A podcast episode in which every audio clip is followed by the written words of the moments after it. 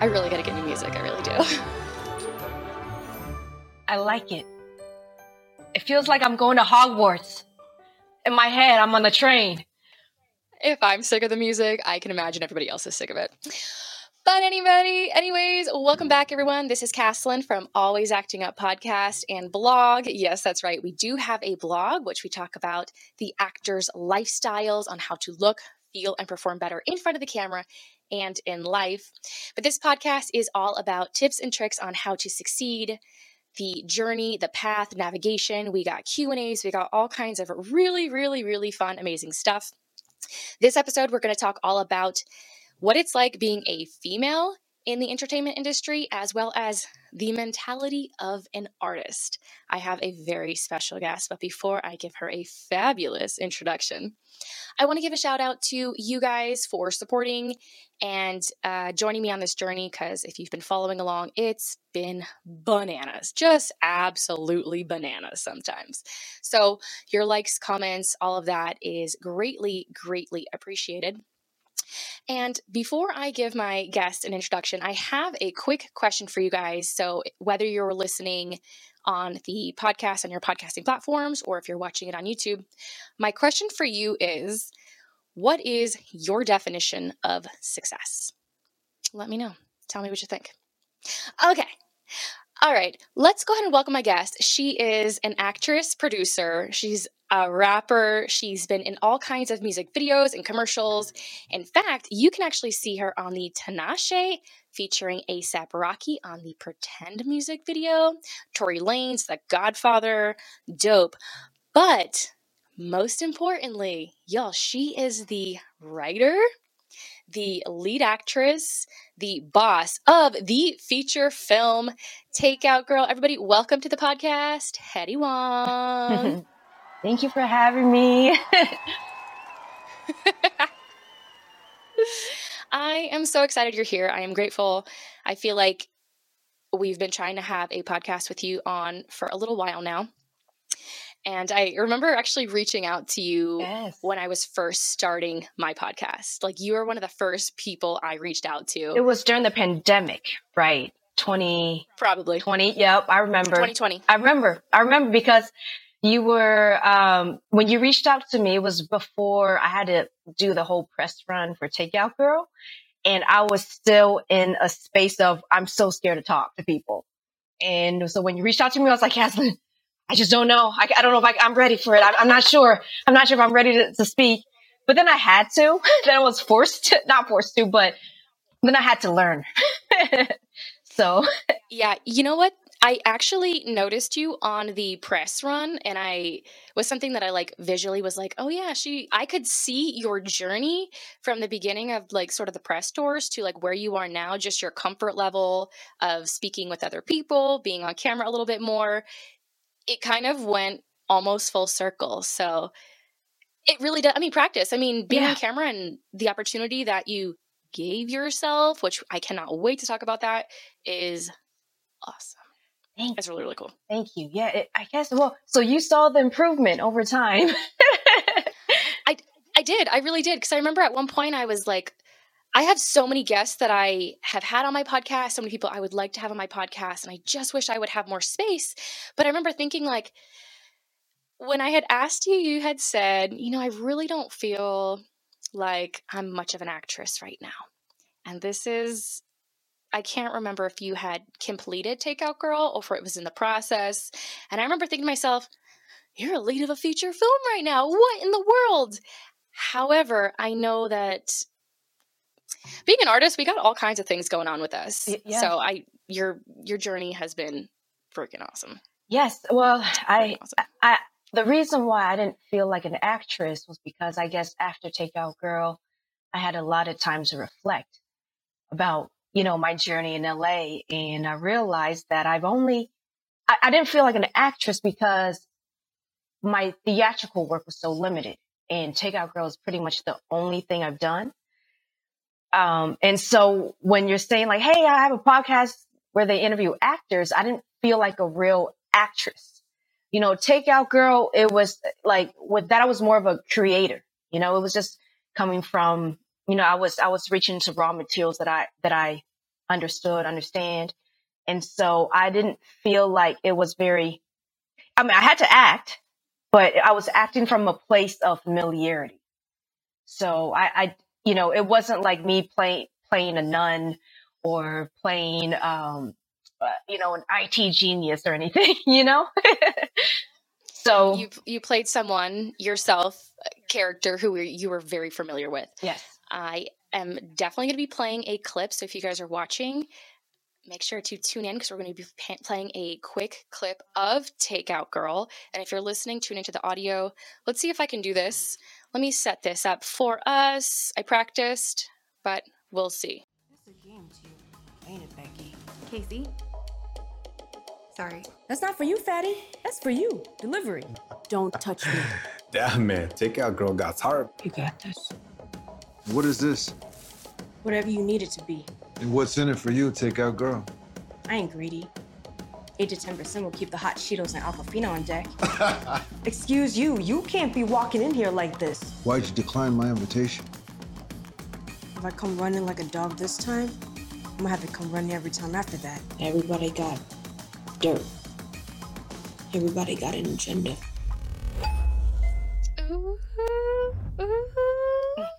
All right, so this actually says coming soon, but this is what I was going to ask you. Takeout Girl is out and it's available. Hedy, where can people watch it? Yes, it's streaming now on Hulu. Um, you can get also mm. get it on mm-hmm. Amazon Prime, um, Apple TV, Google Play, Fandango, Vudu, and um, uh, some of the people that's been reaching out to me, they actually saw it on saw it on Tubi too, so it's out on Tubi okay. as well. Mm-hmm. And I'm and here's Shirt Twins. Shirt oh, Twins. Yeah, yeah. You know, it's not that they saw the clip; they know you know, we're bussing tables at this restaurant here from the movie. yes. Is this an actual restaurant? Yeah. Um, in Cantonese, it's Saigon Yugon. And um, in the Bay Area, my parents have a restaurant with that name. But um, but phonetically, it's spelled a little different. Um, uh, my dad's phonetically spelled it wrong. He spelled it like Saigon, like the Viet Vietnamese city Saigon. But this is like mm. the British British Cantonese spelling of that city or that harbor. And so, yeah, and I, I just want to correct it for the movie. Yay. Yeah, I was like, you know what? This is a perfect opportunity to go into the closet and grab um, director Hisonni Johnson's shirt because this is his shirt from Takeout Girl. Everybody had shirts made. So I was like, this is the perfect opportunity to show this off. And maybe at some point we'll have merch, you know, you know just throwing it out there. maybe at some point we'll get there um, and to show this shirt off. And I'm I need to talk all about Takeout Girl because we're talking a lot about what it's like being in the industry as a female. And one of the things you had mentioned, like before I showed the trailer, you had said you didn't really feel like an actress because you hadn't really done that much before. And I'm sure having people ask you all the time, Where have I seen you? Where can I see you in? What have you done? It like really messes with your mind sometimes because, like, yes, I'm an actress, but you're not going to see me on like the Disney Channel right now, but it doesn't mean I'm not doing anything. I promise I'm acting. I'm an actress. That is my job.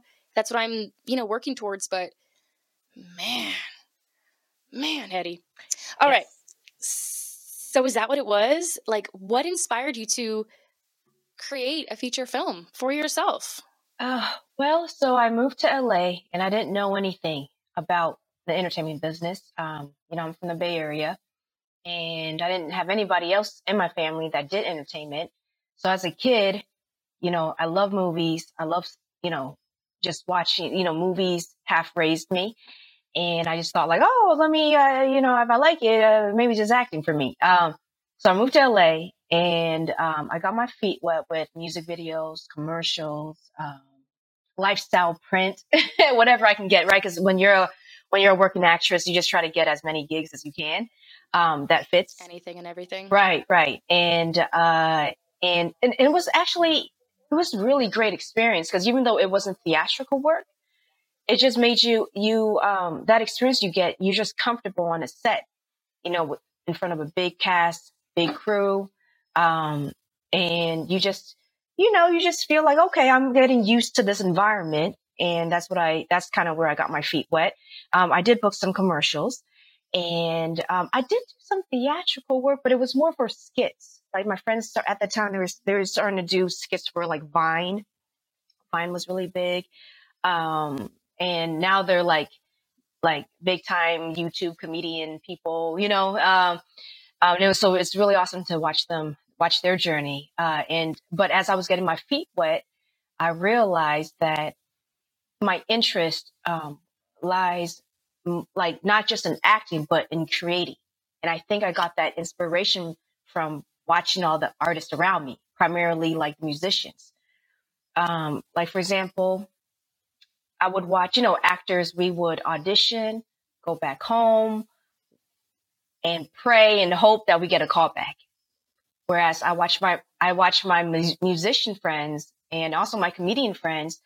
I see them. Yes, they are, you know, they, they hope they can get certain jobs too, but meanwhile, they're working on their own creations, you know, and for the comedians, it was their skits, their comedy material, their stand up material for um, the musicians, the, the, recording artists, it was their music, singing, rapping. Um, it could be producing beats. They're working on that themselves on their own projects and pushing their own work forward. Um, and I saw them in, investing in themselves. You know, as actors, moving to LA, we're thinking like, okay, I auditioned. Hopefully I can book it and make some money.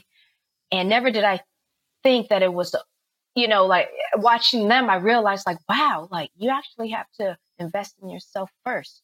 You know, if you, if you really want to make a splash, because right now I'm really at the mercy of waiting on these casting directors to call me back. And, and it didn't really sit well with me. You know, that's like the complete opposite story of myself.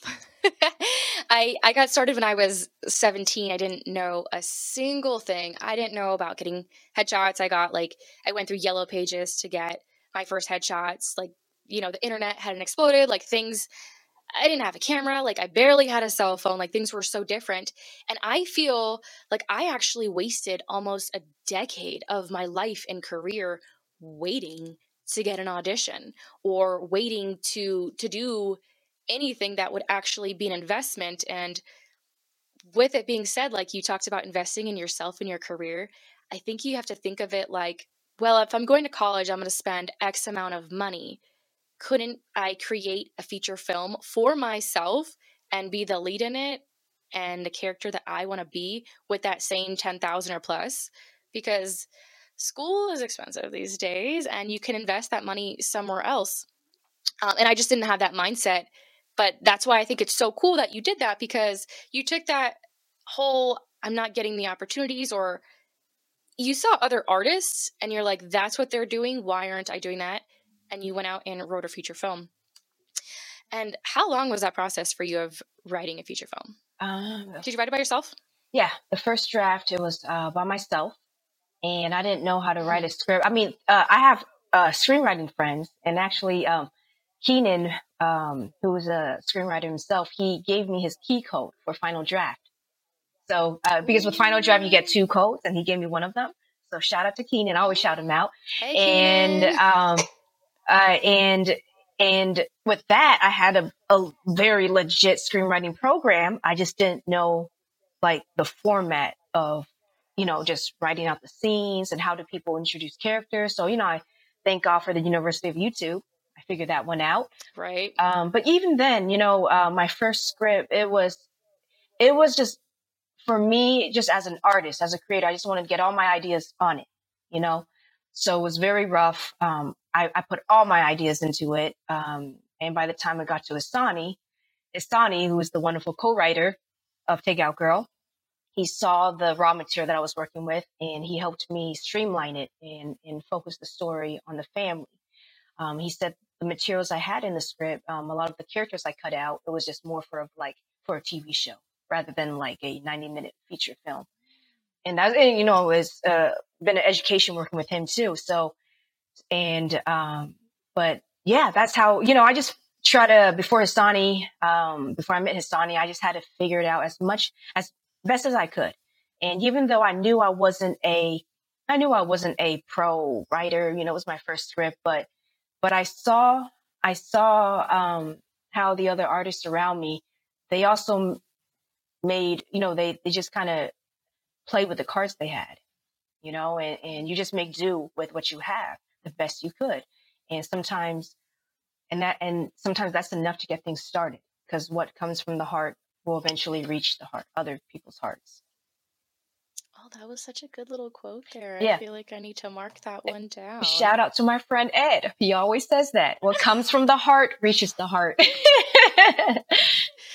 That's great. Well, how did you go about like now that you have a feature film and you know you want to get it done and complete? How do you go about finding your team in a business that there's so many people there's so many scams there's so many like crazy things you don't know who to trust you want to find the best person possible how do you go about finding your team That's the hard one. I think. Um, mm-hmm.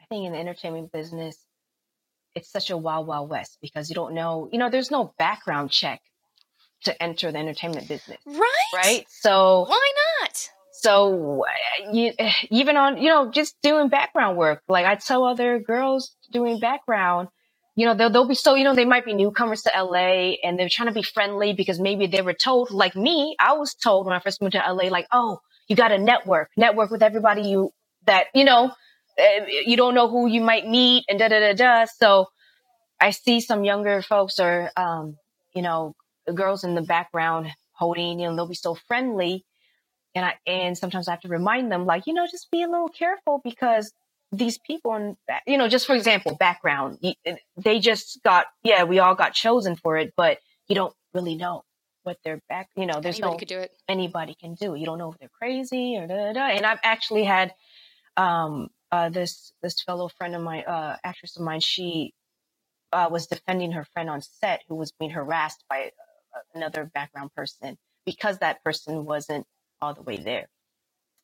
And so it happens. Um, and so me doing, uh, you know, at first, the reason why I also wrote my script was at the time there was a producer I met, and he was an older gentleman, and he, you know, I he was really interested in the idea. He he loved the concept, so he kind of, you know, um, he was like, oh yeah, yeah, you know, let me see, let me see when you're done. I'm like, okay. And so I was always gonna write it, but you know, it's just networking, right? I'm gonna pitch it to people I know, um, and he was one of them.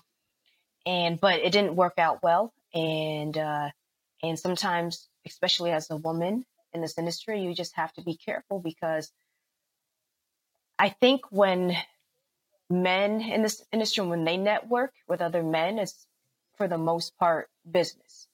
But as a as a woman, you're never sure if it's really a work meeting or something else. Yeah. And uh yeah. and no, but this person, Yeah. you know, he uh he he was interested in producing it. It's just it's just a lot of differences and um and I just didn't get along with him in the end. And then that's when Lauren Right. introduced me to Hisonni. And Lauren is an actor who plays. Darren. I'm so glad you said that because it had like slipped my mind. Right. Like- he plays Saren in Takeout Girl. He played my older brother in the movie. Perfect.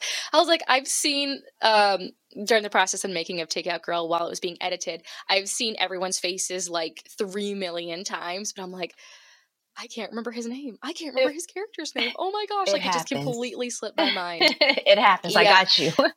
Thank you.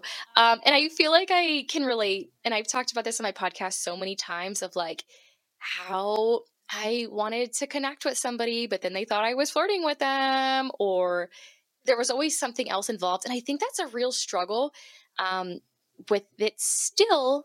I know there's being a lot of progress being made, but it is still a male dominated industry. And there's still this fear, unfortunately. Again, I do think things are changing and I think there's a lot of progress being made, but there's still this idea of like, I have to be nice to everybody because I don't want to piss people off because then I'm not going to get work again.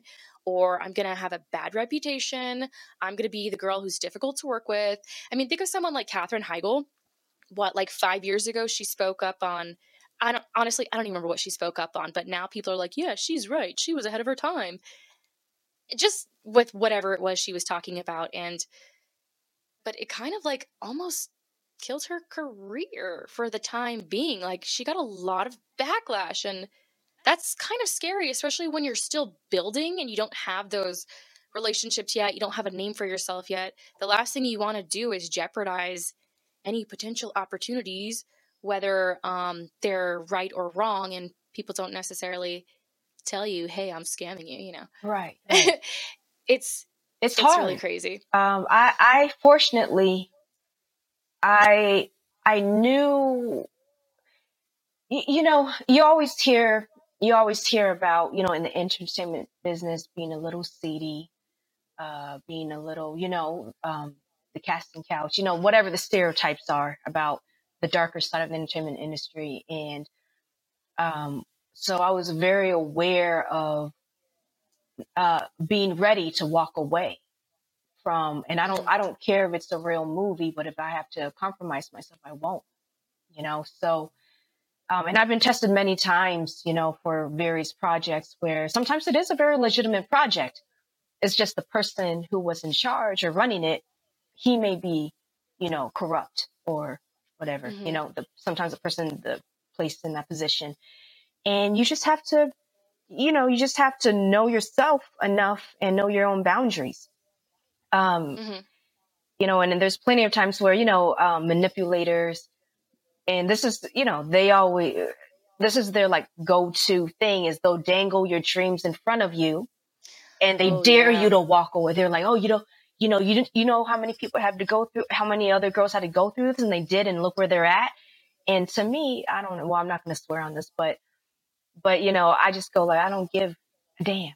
Like, because end of the day, I have to be okay with what I did. And I'm not going to be okay getting to, getting to where I'm supposed to go by compromising my integrity and my values. Cause, because what the f- was, what it is all for? like, you know, like I, I, uh, cause it does, and also I've always been a very, um, uh, observant person and I've seen how some of the girls around me may have compromised themselves mm. or, you know, and, and they think they were winning in the moment. They, they thought they were winning. They thought, and they did. I saw them get some gains momentarily, but it was, it's, but it's never some real lasting gain. And, you know, it's never, so I just, I, I just never, um, how do I say, I, it was easy for me to just stick to what I felt was right. Okay, I'm I'm curious um, because I've also I have a lot of stories personally for myself, but also other actresses that I had heard um, ended up sort of just being I'm doing air quotes like passed around with quite big name celebrities, and I think her idea was that if I please them in certain ways, then I'll eventually get my career. And unfortunately, she never did. She just got a reputation.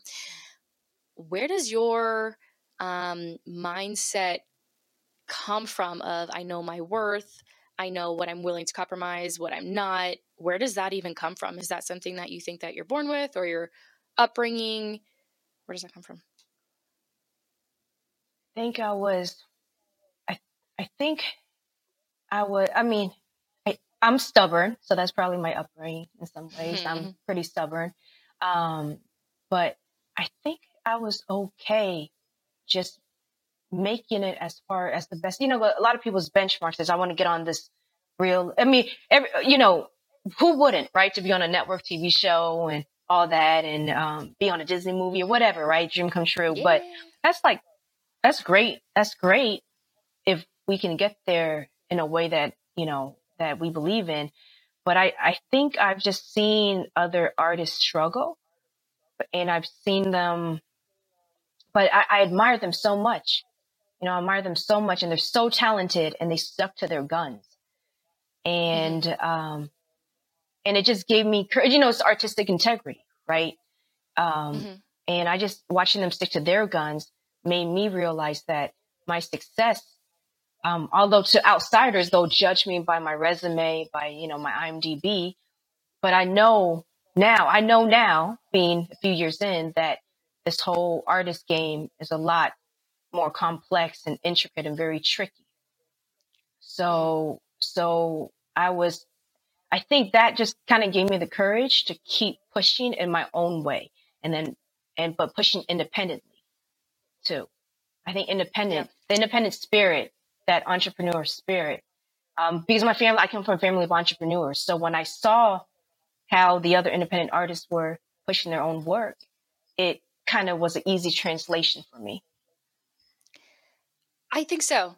I, I mean, uh, I talk to Hisonni all the time, and I say like, there's a lot of people I respect for the most part, but I think you're on another level of respect for me because you took everything in your own hands. You literally wrote a project for yourself and you went out and you actually did it. Like you accomplished it. You have a feature film that is done and complete and it's successful and you guys killed it. And it's so challenging because I can't even tell you how many stories I've written and I get stuck or I start going off in a tangent and then I just let me work on something else. I just cannot get it done and maybe at some point I can, but the entrepreneur entrepreneur i'm not even going to try and say that because i think it's not happening for me. Entrepreneurial mindset i think definitely came from your family and to have that because i i don't think that's I don't, I, I don't know like that never even occurred to me until i got to a certain place in my life like and i met certain people so I think you seeing it growing up and being able to translate it into your own career, like that's amazing. I think it's like, yay! Thank you, thank so you. So great. Yeah, I um, you know, with production, I think running a restaurant, there's a lot of departments to it. You know, especially in a Chinese mm-hmm. restaurant where you have um, in the kitchen, there's the particular department where they make dim sum. Then you have like the people in the back that make the entrees and the um, and when I see production, I just see it as a whole bunch of departments coming together to make things work. And so, um, and also I, have worked in uh, the crew side. I was a PA too, you know, amongst mm. my many gigs in LA, I was a PA. So I just had a, I had a respect for, um, I have a respect for what it was and, and whether it's, you know, for a bigger company or a smaller company, I think if the, pro- if the project's great, you know, why not? Why not? Um, so I and and like I said, I got I got I got a lot of my inspiration from independent artists, independent productions, and seeing those independent productions becoming bigger or carrying them to the next chapter. Yeah, it's like artists inspiring other artists. And I kind of want to get into because I know we had talked about sort of the artist mentality. Did you have? I'm, I'm, sure you did. Did you have any fears of being your own boss and being the lead of a feature film? Yeah, I have fears to this day. Because you did it. you did it, and you did such a good job. Oh, what was that like for you? Um, not letting your fears paralyze you, and that we could, mm. we could. Um, I still, like I said, I'm. I still have a lot of fears today and as you get older, you just kind of learn to work through them. They don't ever really disappear. Um, when I was making Takeout mm. Girl, I had a lot of insecurities. Um, I wasn't in the best place in my life in general, you know, mentally. Um, but I just, you know, you just, with the focus that you have at that time, you just try your best, you know, and it's great to mm-hmm. have team, uh, great team members around you because they can give you that support. And sometimes all you need is a little guidance and direction and advice from your fellow from your fellow team members and you're like, "Okay, okay, I got this." And and seeing them work hard makes you want to work hard just as hard, you know? Right. And I have a question because I was curious and I found that for myself in my podcast. Now that you have sort of you do, you have an entire feature film and you've learned so much, has this changed your confidence, your motivation, how what is like the big big outcome besides having like a, a project? What else have you learned from this whole process? A lot. Um, I it it definitely opened doors for me. I am so grateful to have this project under my belt because now I can tell people what I've been working on for so many years you know, and just say, mm. you know, uh, because I, I have a lot of friends and they'll be like, I remember when you was just writing that outline. Um, Lauren remembers when I was just, um, when I was going like, Hey, I want you to play my big brother. Can you look at this outline for me? Tell me, you know, what kind of dialogue you think you might say in this situation. You know, I just wanted to use them as inspiration too. And, mm. and I bet I bet most of them was like, oh, that's nice, but they probably didn't think much would come of it, right? And then five years later, six years later, it's like, oh, it's on Hulu now. And they're like, whoa, whoa. and even for me, I didn't even know where it would end up. I just had my North Star, which is my work. And I just kept, as long as I keep seeing leads, I will keep following them. And that's kind of, that's all you can really do. There's no guarantees in this business. There's so many great projects that doesn't finish that uh, for whatever reason, or if they do get finished, mm-hmm. they may not get a proper dis- distributor, or sorry, not distributor, distributor. No, wait, distribution, distribution, distributor, distributor. There yeah. you go. That's the I word. Both work. mm-hmm. Um, you know, and and that's the thing about indie artists. We're just kind of like always in the rough, and we're just hoping that you know we can cut through that rough. Um, uh, mm-hmm. and, and but I, I think a, a, lot of times with artists, though, uh, we just have a story to tell and it's going to keep plaguing us until we tell it or until it's, we expressed it enough. hmm Do you find that people are taking you more seriously now because you're like, look, this is what I've accomplished, this is what I can do, and I will do it again? Yes, because they see it on Hulu. mm-hmm. And they Hulu's, I mean, that's a big one too. Like, it's not even like check out Amazon Prime. Here's my YouTube channel. It's right. like it's I, legit, yo. Yeah, I am. So I feel so blessed, um, so grateful. Um, yeah, people, you know, they see that and they want they they want to get to a similar goal, and they would, you know, they would contact me for their projects, and um, mm-hmm. or or just the, off the strength of that, you know, I, I might have people, other people reach out to me about producing and all that. Mm-hmm. Um, but I think what they don't understand is that we did Takeout Girl completely independently, which took another level of grit and blood and sweat and tears that I don't think some of these creators are willing to do. Um, I, mm-hmm. you know, a part of me is not even ready to do it anything again, 100% independently now. Cause that one hurt. Yeah. That one hurt. um, yeah. But you know, I always tell Hisonni, like that was us going through the trenches and now we will mm-hmm. hopefully mm-hmm. use that as the next stepping block, as a stepping stone to the next thing, greater thing. yeah, well, and that's what I was saying. Like it's it's a lot of work, and I don't think people realize how much work actually goes into it until they start it themselves. And that's why it's so impressive because you actually were able to follow through and get it done. And um, has it also like now that you've gone through so much it's been ups and downs challenges and such a long process are you able to spot the bullshit a little bit easier now too?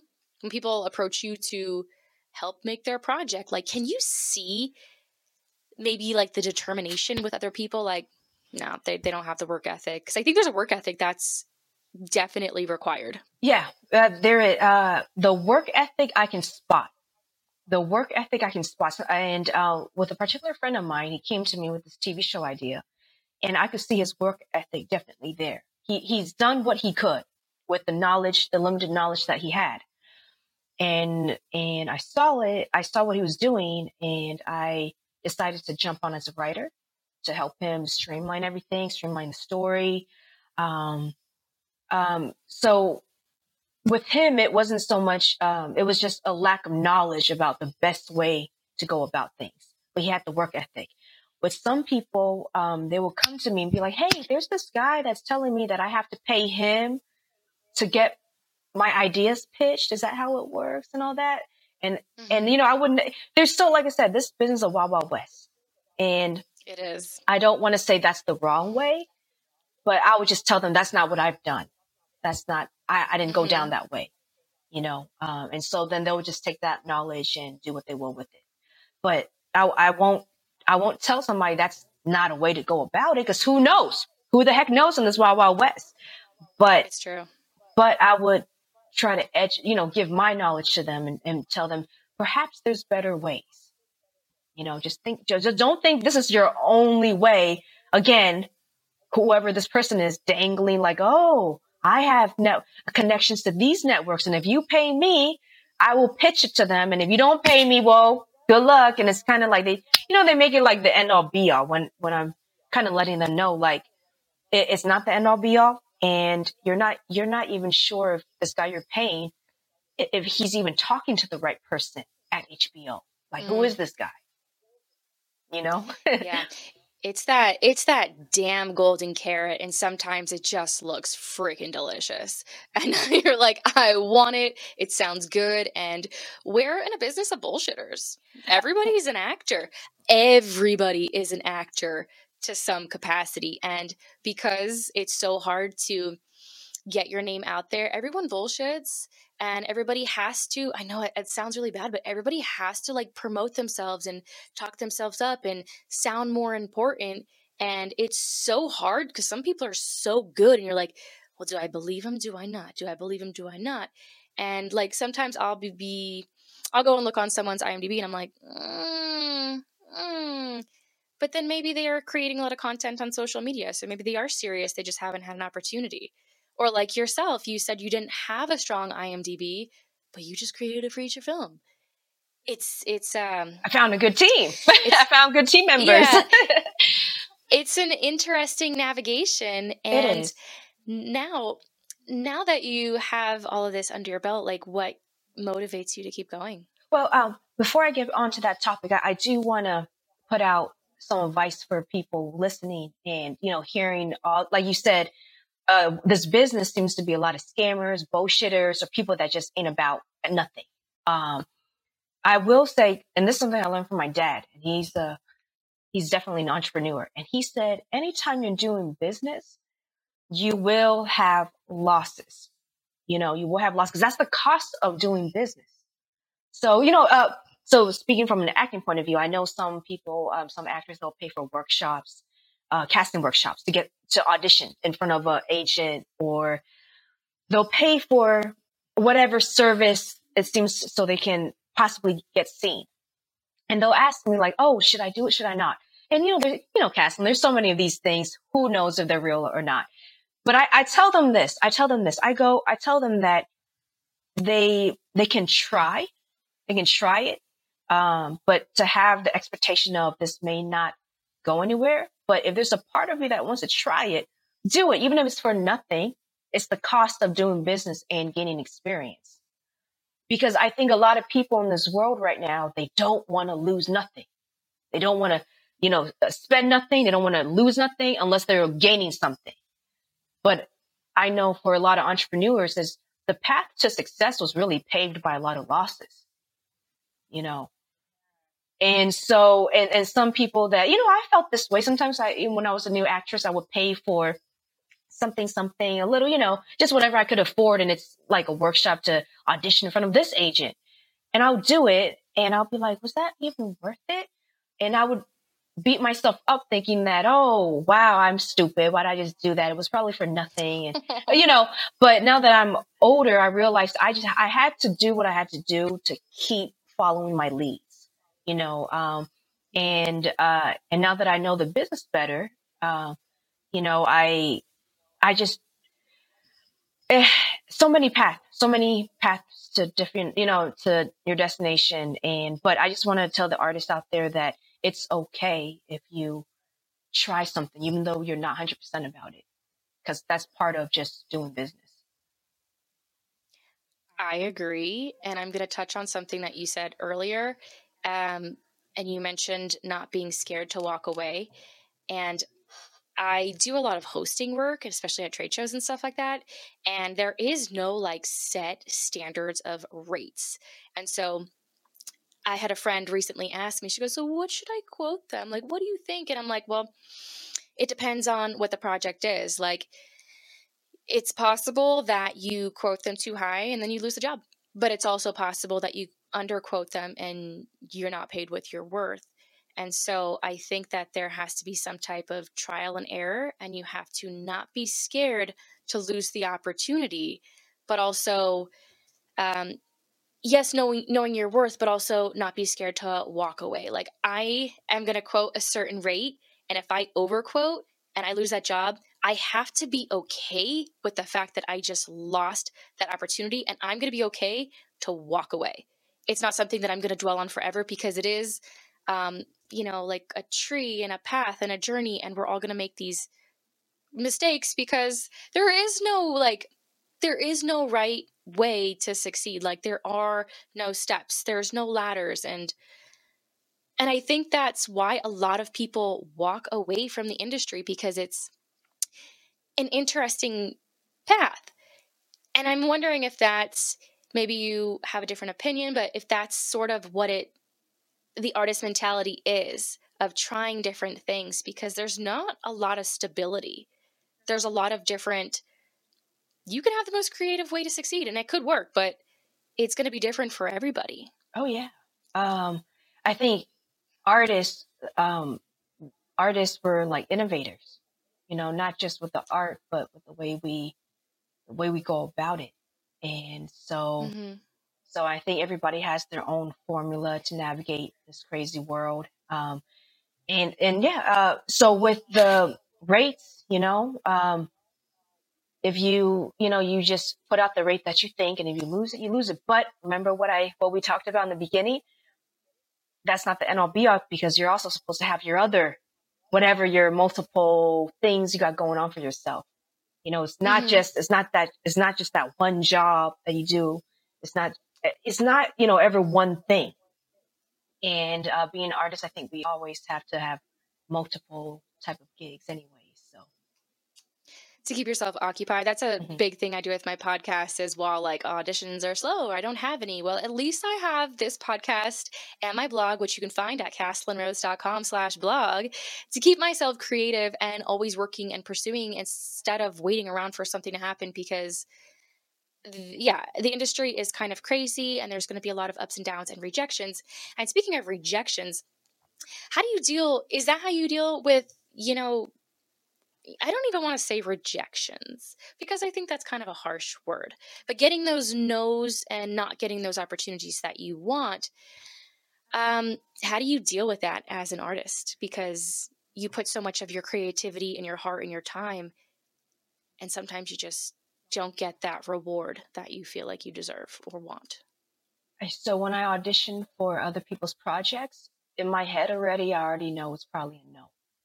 Uh, because oh. they they they probably never really seen they're probably the type of character they're looking for or because a lot of times when they create these roles um and if it's for an asian female role in their head they're mm-hmm. already looking for a certain type and they're just trying to find her in the casting tapes uh i don't think i think the the uh i think my type is is more underrepresented so my type doesn't even come up a lot of times.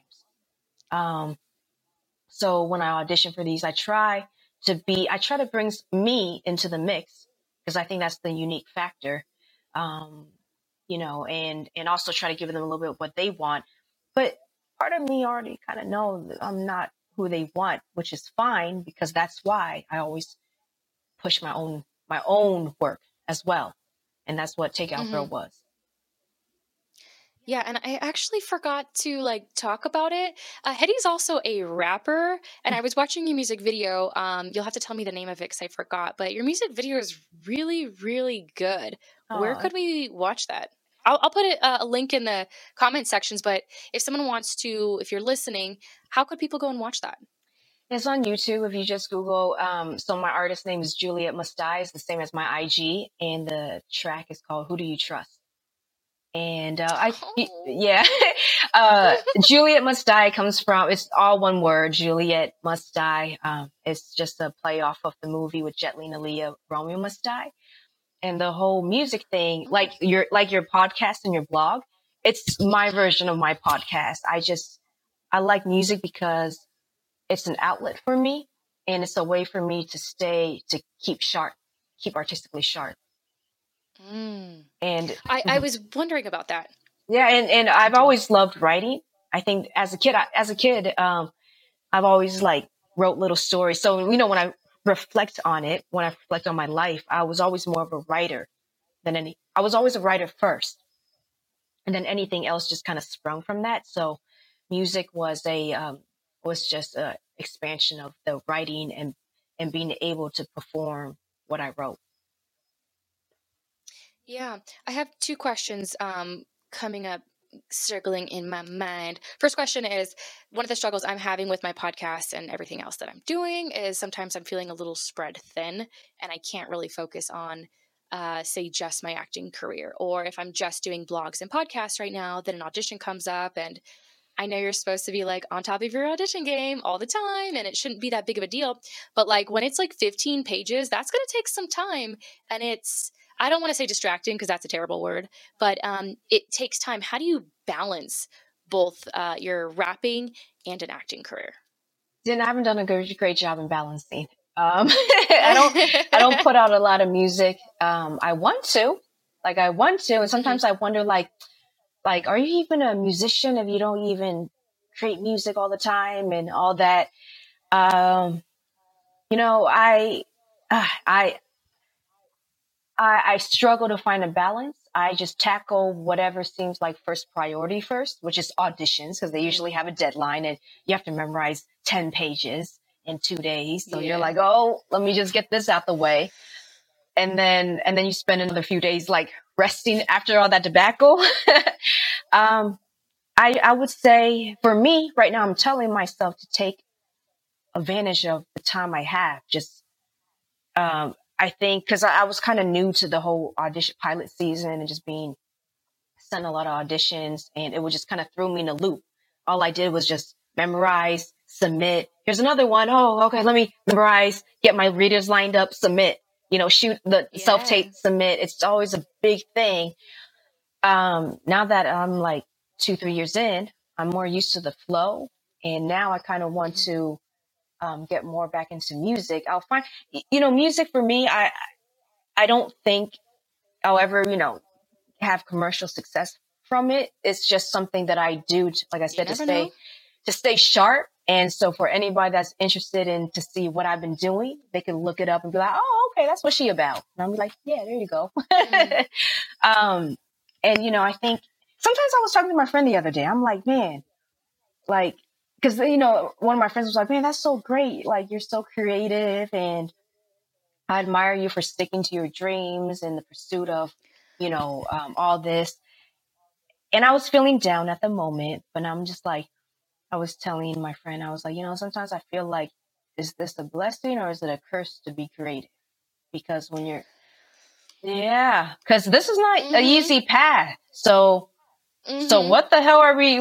You know, it's like, what are you doing this for? Oh, it's because I'm cursed and I can't yeah. stop. I can't stop because I can't imagine, you know, it, it, but it's not an easy life. I mean, do I feel blessed to keep doing it? Yes, but it's not easy it's not easy at all. And I sometimes I daydream about like, why can't I just be less creative? Why can't I just be happy crunching numbers and being an accountant? Damn it, you know. mm-hmm. Um, I I actually had a really similar situation. I just went up to Seattle. Hisonni and I were at the Black Film Festival in Seattle with the short film Blunt that you were also a producer on. And I met up with a friend who I totally forgot moved up there. And he was talking about wanting to kind of get involved in maybe some commercials and with his son his son is adorable and he wants to model and one of the things he said to me he's like yeah you know i don't know how you do it um, because i tried for like three months and it was too hard and i stopped but i really admire you that you've been doing it this whole this whole time and you're still going and i was like wow that freaking means a lot to me because I've had so many times where I'm like, I'm done, I'm quitting. But then I can't quit because I just can't do it. I don't know what my problem is. I just can't quit. And so then I was thinking, like, is this nature versus nurture? The determination, the relentlessness, and just the persistence. I, I don't know. I don't know that answer. Like, is this something that you can learn? to keep going and push through those hard times? Or is it just you as an individual? Are you just the type of person who keeps going? I don't know. I think we keep going because this is truly a form that we are passionate about, you know, and, and although, although, you know, it, I think, I think true artists, they keep doing it no matter what, even if it's not in any like, even if there's no commercial success, maybe they only mm-hmm. reach a few people around them, a part of them always have to keep expressing their art, you know? Yeah. And, um, and, and it's just, and that's that's kind of what I notice about people that are who are truly creative. Um, they just kind of keep doing it somehow or doing something related to it, you know. Mm-hmm. And um, and I get inspired by that, and and that's kind of that's what kind of gives me peace sometimes, you know. It gives me peace knowing that I'm not I'm not the only one feeling this way, like feeling like, wow, is this, you know, like this is crazy. Why am I keep doing it if you know if it's such a struggle? But seeing other artists who are, you know, who's been in it, in it longer and seeing how they maintain a balance, that kind of gives me some, um, just some direction. I think that's what it is. It's artists inspiring other artists. Mm-hmm. And you know, it's funny. Um, I was watching Bel Air. If you guys haven't watched it, Bel Air is like great. And Aunt Viv actually, you know, she was a painter and now she doesn't paint anymore. And she actually said, I'm reading this quote. I'll just, can y'all see it here? Anyways, uh, it says, Artists don't cease from being an artist, even if it's been years from their last work. If you're an artist and that's who you are and that's what you do, just because you're not creating now does not mean you are no longer an artist. Like, you don't just wash that off and it doesn't just disappear. You're still an artist. You're just not having commercial success. So, right, right. Just something to think about that. Yeah, I think so. Because, like I said, I've always been a writer first. Um, mm-hmm. And I, I just didn't think I was ever going to, you know, as, as I'm a kid, I'm just writing for fun. Didn't think I would write professionally ever. So I just distracted myself with other things. And then I still always come back to this, this path somehow, some way. I, I actually really did try to distract myself. Um, at a very early age, I knew I wanted to pursue acting. Um, and, but I'll be like, well, who wants to struggle like that? And I would try to do everything else mm-hmm. but this because who the heck want to struggle like this? And I tried. Mm-hmm. And then it just got, I think that's what, I, that's what I mean by saying it might be a curse because it's this thing in your head that keeps circling back and you keep circling. And so when I made the move, uh, the move to LA, it just got to the point where, all right, Hedy, you know, you only have this amount of time in life the other stuff that you could do, you know, working at the restaurant, let's say, it's going to be there for you when it, when you're, you know, it's, you can work at the restaurant forever if you want, you know, but this, this artist thing, you probably have to try now because it's probably, you know, um, you got to just get your feet wet now, you know, start. Mm-hmm. And so that's what kind of drove me to make my move, make that whatever turn in the fork in the road. And I've been on this I road think so since. too. Mm-hmm. I think uh, even things like school, I think school's always going to be there. School is never disappearing. And I also like to think like when I'm 90 years old and I look back on my life, like, am I going to regret not trying? What am I going to regret not doing? And speaking of success, uh, what is your definition of success? And do you feel successful? I've been feeling more successful lately, and it has nothing to do with commercial success. Um, uh, it after Takeout Girl, like I said, my friend approached me with this TV concept, and I saw the work ethic. I saw all the, you know, he's he's even procured a a bus because this is about high schoolers, and they're mm. always on the bus, taking the bus. He even got a bus. Uh, he knew he, you know, he networked like with somebody who owns buses. Bus? No, he ha- he met somebody who owns several buses. Okay. Okay. Yeah, it's pretty amazing. And um and then when I hopped on board, uh, you know, I, I hopped on episode two with him and I started to help him shape the story. Of course, my input is in it. Um, and and I, I was really happy working on that with him, even though it wasn't a project created by me. I, I you know, I it, it kind of comes down to like when I think of the team, you know, we're all, a dream doesn't happen just by yourself. You know, it takes a community mm-hmm. and a dream, you know, a dream, we're all kind of responsible for making each other's dreams come true. Ooh. And, and helping him with his TV show, it, it made me feel really good. It made me feel really good because, because it made me feel like, like everything I've done you know, I sometimes artists we think about our own projects. You know, what am I going to do next? Da, da, da, but helping him, it made me feel good and, and successful. You know, and hopefully we can get a green light. yeah, I mean, I I really think like anything is possible. And you know what's really funny? Because um, I think we move so fast, like in life and society, that sometimes like we did it and now move on to the next. We did it, move on to the next. But social media, one of the best things about it is I've actually like gone through my own Instagram at castlenrose.com. Oh no, no, no, at castlenrose. And um I'm just trying to plug myself at all times possible because that's keep what we, plugging. That's what we do. We right? have to. we have mm-hmm. to. And I go back and sometimes I'm like, oh yeah, I did that. Oh yeah, I did do that job. Oh yeah, I toured here, I danced there, I accomplished this, I have this and that. And sometimes I feel like an absolute loser. And it doesn't help all the people in your ear doing this, this, this, this, and this. But when I go back to reflect on all the things I've accomplished, I'm like, holy moly, like I've done so much and I should be really proud of myself. And I think as artists, we're really, really hard on ourselves. And we do have a lot of uh, naysayers and all those people in your ears all the time. But I think, uh, I, I just really think we inspire one another, and there's a lot to be proud of and a lot to, um, I mean, so much more to do, so much more to create, which is always exciting and motivating to continue to keep on going.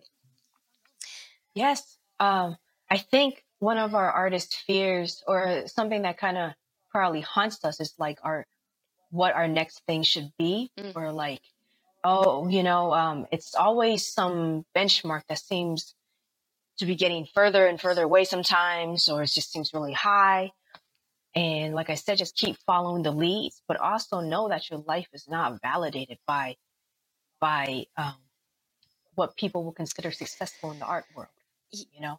Uh, and that's why I say, uh, just, you know, living a good life, being good to people, helping others, people, helping other people's dreams. That makes me feel more fulfilled than, than like, oh, I booked this. It's great. I want it. I want to book jobs, but I'm not going to let booking jobs define my success mm-hmm. in life. And I think in artists, we're so, it's such a hard path that we keep thinking that once I get that big job, once I get that big booking, my life will be so much better. Yeah. But really, we have to make our lives better now with the people that we have in our lives right now. Because I've seen, uh, you know, I've dated a workaholic and his, and his needle of whatever life he wants is always ahead of him. And he, you know, mm-hmm. and he doesn't work on himself because, because his excuses very similar to my my family of workaholics is that oh because I got I got too much work to do I got too much work to do and work almost becomes an excuse not to work on other things in life that mm. will make it more balanced. Ooh, ooh. Um, I, I just wanted to tell this story popped into my mind because this happened to me like a couple months ago. Oh yes, please do, please do. Uh, this is touching upon having to be okay with yourself and finding success and all those moments that are a success and really capitalizing and focusing on it and not listening to other people. Because I was at a dinner and it was with family and this other family friend was along and he was like because you know my sister's very successful but we have completely different careers and i'm successful too but we're just we have different careers and he goes to me so what is exactly is it that you do and i said oh uh, i'm an actress i do all this on camera stuff and he goes well where have i seen you on i said um you know you'll see me on a lot of independent projects or web series and he goes so you're not an actress i said um no, I, I am an actress and that's how I make my money. He goes, Well, where are you on the billboards? You're not an actress then. And I was like, This is the grossest thing I've ever heard. And even my sister was like, Damn, that was rude. But it's people like that who are not artists, I feel, just sometimes don't get it. They don't understand. Um, but also his lack of support and honestly just his rudeness was really gross to me. Anyways. Uh yeah, his his perspective about what acting or a real actress is is very, very limited because just from the questions he said, like, are, have I seen you in anything? Like, he probably means TV. Oh, are you on a billboard? First of all, the greatest, some of the greatest actors or thespians, they're on stage. Yes. They're, they're doing Shakespeare. Yeah. They're doing Shakespeare and then they'll never be on a billboard because for whatever reason that's not related to their talent, you know? Like some of the greatest actors I saw, like that just moved me beyond where I found on stage.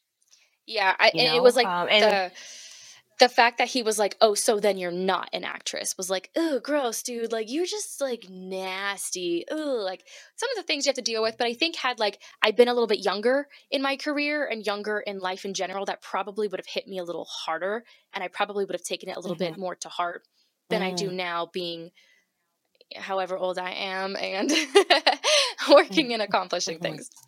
So, yeah, that definitely he could have depending on the type of soul he was speaking to, he could have definitely killed somebody's dreams. Absolutely, right in there, not okay. Um, yeah, it, because like I said, this is a wild, wild west.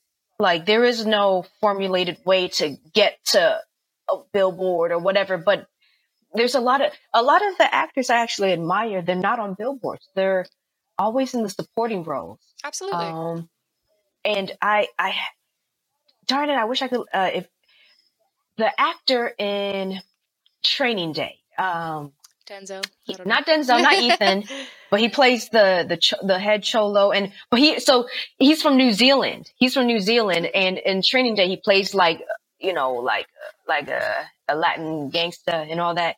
And then um in another movie he's playing an Indian man, like he was playing uh, a guru. Not Danny Trejo, right? You, not Danny Trejo. Hold on, I'm gonna look the, look him up really quick. It's, once I say it's like Cliff, so, and he's from, he's a New Zealand. Uh, he's from New Zealand. He's cute, but the way he looks, he's yep, yep. He he has an ethnically ambiguous look, so he's always playing in Cliff Curtis. Oh. Cliff Curtis. That's who. When I show you his face, you'll you'll recognize him. I'm but looking. he's played in so many. You see? Mm, mm-hmm. Mm-hmm.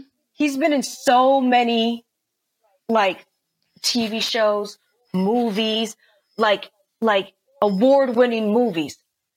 But even to this day, I think of this man and I I I can't recall his name sometimes, but I remember how he moved me. But yeah. like I said, a rose by any other name is still a rose. He's still a great actor. I just happen to, cause he, he's such a chameleon. He changes, you know, like he could talk with an Indian accent and you're like, oh, He's Indian. That's probably they hired him. And then all of a sudden he's like this OG Latin, you know, cholo dude in training day. And I'm like, oh wait, I'm so confused. His accent's so good. And then sometimes he plays like a Middle Eastern man in another thing. Mm-hmm. And you're like, wait, that's the same guy. you know, and, and, and I bet, I bet people, you know, like to me, he's amazing. Yeah. I want to be like that. Totally. You know, I, he was one of my inspirations. And to this day, I had to look him up. Yeah. Well, I, I mean, so like, bad. and the people that are on billboards are like, I feel like the same 10 people all the time. Like it's literally the exactly. same people. So it was like, dude, you need to chill. But yeah, had I been younger, that would have really mentally messed me up. Um, because even now, like it stuck with me, but it doesn't. It's just like, ew, you're the dumbass. That has nothing to do with me. That's on you. So I'm gonna transition us here to our moment of positivity. The moment of positivity I like to give the honor to my guest. If you have any advice, quotes, motivational tips, just things that like keep you going, something that like helps you stay positive for all the times that are just absolutely bananas. For all the times that, you know, my, my thoughts are always related to my work, my artist work and all that. Um, something that kind of keeps me more balanced or just kind of uh, because when we're focused on like, oh, what do we what do we got to do next? What do we have to accomplish next? It gets it's kind of you know sad sometimes because it just seems so far away. Uh, for me, to smell the flowers, to smell the roses that are here right now, mm. that keeps me positive. To enjoy, to enjoy life as is right now. Um, to enjoy all the flavors and the colors that you have right now in life. Uh, we're always, you know, as actresses. We're always thinking about the next thing we could be in, might be in. But I kind of like to think that I'm already in my own movie. You know, yeah, it's my own life that I'm in, and I'm I'm so grateful for it. I like that. Also, just something that popped into my mind because you emphasized actresses. And I feel like this is an entire different podcast episode, but I feel like there's an additional pressure being females, not only your biological clock, but in casting sense, you'll always see a young, gorgeous female in her young 20s opposite a male who's 40s and 50s. And I'm like, that's so limiting for women. It's almost like once you're 40, in my mind, I have this like fear. And dude, 40 is fantastic. You're like experienced, like you have so much more of life behind you. But there's just, I, I feel so much pressure getting older as a female. And that does make me have a lot of stress and pressure. But to think about living in the moment right now and everything I've done in the past and everything I will be doing going forward is what I have to focus on as well. Yeah. Yes. Oh, yeah, we do have a lot of pressure as being the female gender, especially in our industry. Those fears, everything that you listed, it doesn't escape me either. Um, what I tell myself, though, is that it sounds really artsy fartsy, but um, the energy, the frequency of certain souls, it just gets richer over time. Now that I'm, you know, a little older, I I realize that I um, my energy is is so much more richer, and I wouldn't have had this type of energy when I was younger, when I was a little puppy, mm-hmm. and and it's a, a certain uniqueness that cannot be imitated. So yes, we are, you know, evolving, maturing, but we're bringing a type of energy that cannot be imitated sometimes. And I think that's the key ingredient to making something great too. Yes. Yes. That's awesome. Age, yeah. It's a privilege. We're like right? fine wine. It's a privilege to get to. It, yeah, it really and, is. And and not to make things so harsh, but there are people's lives that are getting cut short every day. Mm-hmm. You know, they they um and and so to to be able to grow older, it is a privilege because there's some people that never get that chance to. I agree with you a million percent because that just ran through my mind and that runs through my mind all the time. And that's why I live the life that I live right now because tomorrow is not guaranteed. It it's just not. Mm-hmm. Well, Hedy, um, is there anything else you'd like to share with us? Uh, anything you're working on? Anything coming out? Uh, I can't say it yet, I guess, because I guess when it when it comes, it'll show. But I, I, booked a role recently for this Netflix show. It's just a small, small role, and it, will air. I think one of the the main actors telling me, "Oh, it should air, it should air in January." So I just have a little small guest co-star Yay! for one episode.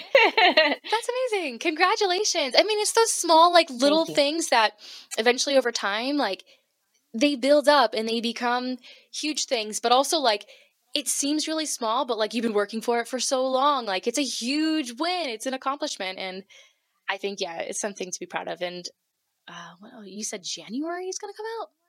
Yeah, but they're just saying, um, he was saying, yeah, because he was saying that Netflix had this like, I don't know who, you know, it's hearsay at this point. It's hearsay, but the young actor I was talking to was uh, one of the leads. He was saying that um, Netflix feel they from the studies or algorithms, I think that people don't really watch TV shows over the holidays. They watch mainly movies. So that's why they're going to drop their series in January instead of during the holidays or earlier. Okay. I don't know. I was like, dang, Who like knows? we're in we're in May right now. Uh, January sounds like a yeah. really long time, but yeah, but I guess who knows? Maybe maybe maybe the show will air sooner. You know, plans change all the time. But at the at that time, it was saying it'll air in January. Alrighty. Well, congratulations on that. And I want to thank you for sharing your information, your knowledge, your insight. Uh, Takeout Girl is amazing and it is available on Hugh, Hugh, to Hube. Yep, yep, yep. It's available on Hulu as well as um, Amazon Prime and all of the other places listed below. Hedy is the lead writer, producer, and actress of Takeout Girl feature film. Uh, thank you so much for joining us on Always Acting Up. And you thank you for having me. Absolutely. I'm so excited. We'll probably have to do another one. And everyone, make sure to like, comment, subscribe, leave all your comments, questions, and suggestions in the comment section below. And I think uh, I think that's it for us. I think we're all set. I think we did good. We did good. We did good. Yeah, it's been a little. It's been a while for both of us, but um, yeah, I think we did good. I think we have a cameo real fast. You want to say hi? It's going to be on the recording, so you better come in. Ooh, who's that? Is that the director of Takeout Girl? it sure is. That is Hisonni Johnson, everyone. All right, we're going to close out. You guys have a good day. Thank you, Hedy. Thank you.